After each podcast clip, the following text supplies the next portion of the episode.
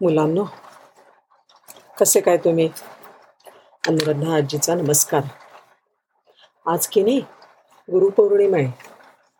आषाढ शुद्ध पौर्णिमेला जिला व्यासपौर्णिमा असंही म्हणतात तीच खरी गुरुपौर्णिमा आता भगवान व्यासांना जगद्गुरू असं म्हटलेलं आहे संपूर्ण जगताचे गुरु.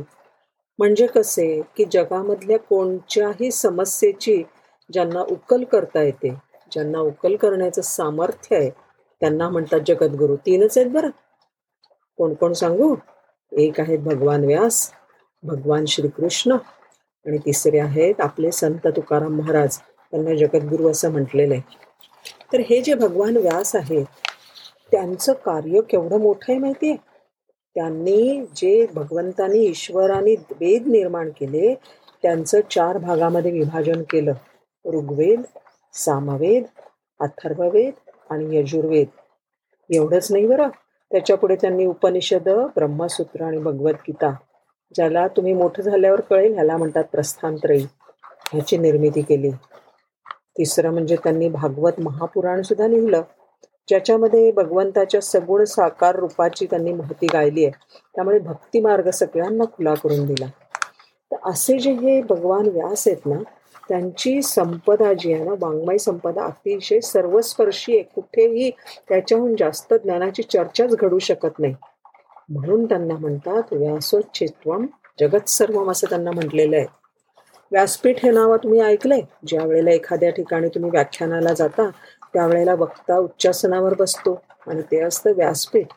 आणि तिथे तो स्थानापन्न होऊन खरं तर व्यासांच्याच विचारांची पुनर्मांडणी करत असतो. म्हणून त्याला म्हणतात व्यासांचं पीठ व्यासपीठ. वर्तुळाचं सगळी मोठी रेष जी आहे त्यालाही व्यास असं म्हणतात. कारण विश्वाच्या संपूर्ण असा जो वर्तुळ आहे विश्वाचं वर्तुळ त्याला गवसणी घालणारी बुद्धी जी होती ती फक्त व्यासांचीच होती. आणि ही जी व्यास आहे ह्या व्यासांचं ज्यांनी ते त्यांनी सगळ्यांना खूप खूप दिलं ह्या जगाला. आणि असे हे व्यास असेच आपले सद्गुरू असतात श्रीगुरू असतात. कसं आहे माहिती आहे का? आपल्याला आपल्या जीवनामध्ये आपण लहान आहात तुम्ही आता लहान आहात. आम्ही आता मोठे झालो तर आपल्या जीवनामध्ये अनेक गुरु येतात. पहिले गुरु अर्थातच आई असते मग वडील मग शिक्षक मग प्राध्यापक. आपल्याला संगीत शिकवणारे खेळ शिकवणारे आणखीन काय? चित्रकला शिकवणारे आणखीन वेगळ्या वेगळ्या भाषा शिकवणारे अनेक गुरु आपल्याला मिळतात. आपल्या आयुष्यामध्ये. पण हे सगळे आपल्याला आपल्या रोजच्या जीवनामधलं ज्ञान देतात. पण ज्या वेळेला आपल्याला भगवंताचं मी खरा कोण आहे ह्याचं ज्ञान जे देतात ना आणि मी कोण आहे हे समजून घेऊन मला बंधनमुक्त करतात. आता बंधनमुक्तीची मी तुम्हाला एक छान गोष्ट सांगणार आहे. ते जे आहेत त्यांना म्हणतात सद्गुरू. तुम्हाला पोपट माहिती आहेत? आणि पोपट जे आहेत ते खूप बडबड बडबड आपण जे शिकवू त्याप्रमाणे ते बोलतात. म्हणून त्यांच्यावरनं आलंय पोपटपंची. म्हणजे नुसतं बोलणं त्याप्रमाणे वागणं बिल विकणं काही त्यांना येत नाही.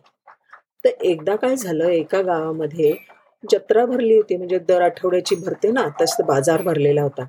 त्या बाजारामध्ये एक पोपट विकणारा पोपट घेऊन आला वीस पंचवीस पोपट त्याच्याकडे होते पिंजऱ्यांमध्ये.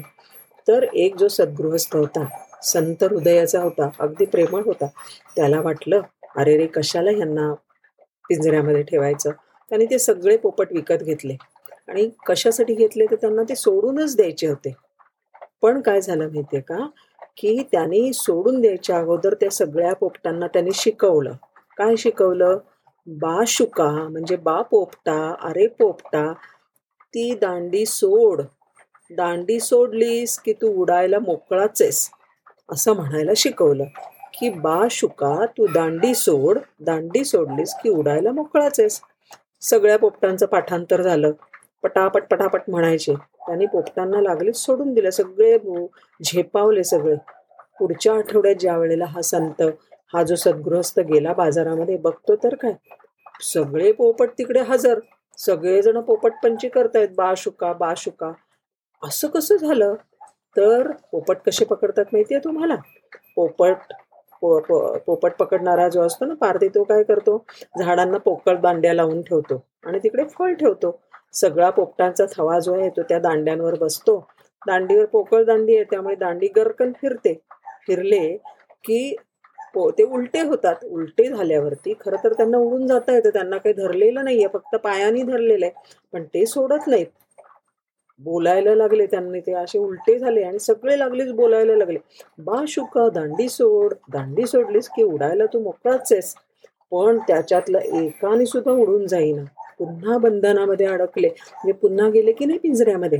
तर आपले जे श्री गुरु असतात ना तुम्ही मोठे झाला की तुम्हाला पण मिळतील श्री गुरु. तर श्री गुरु असतात ते आपल्याला नाम देतात. आणि मी खरा कोण आहे?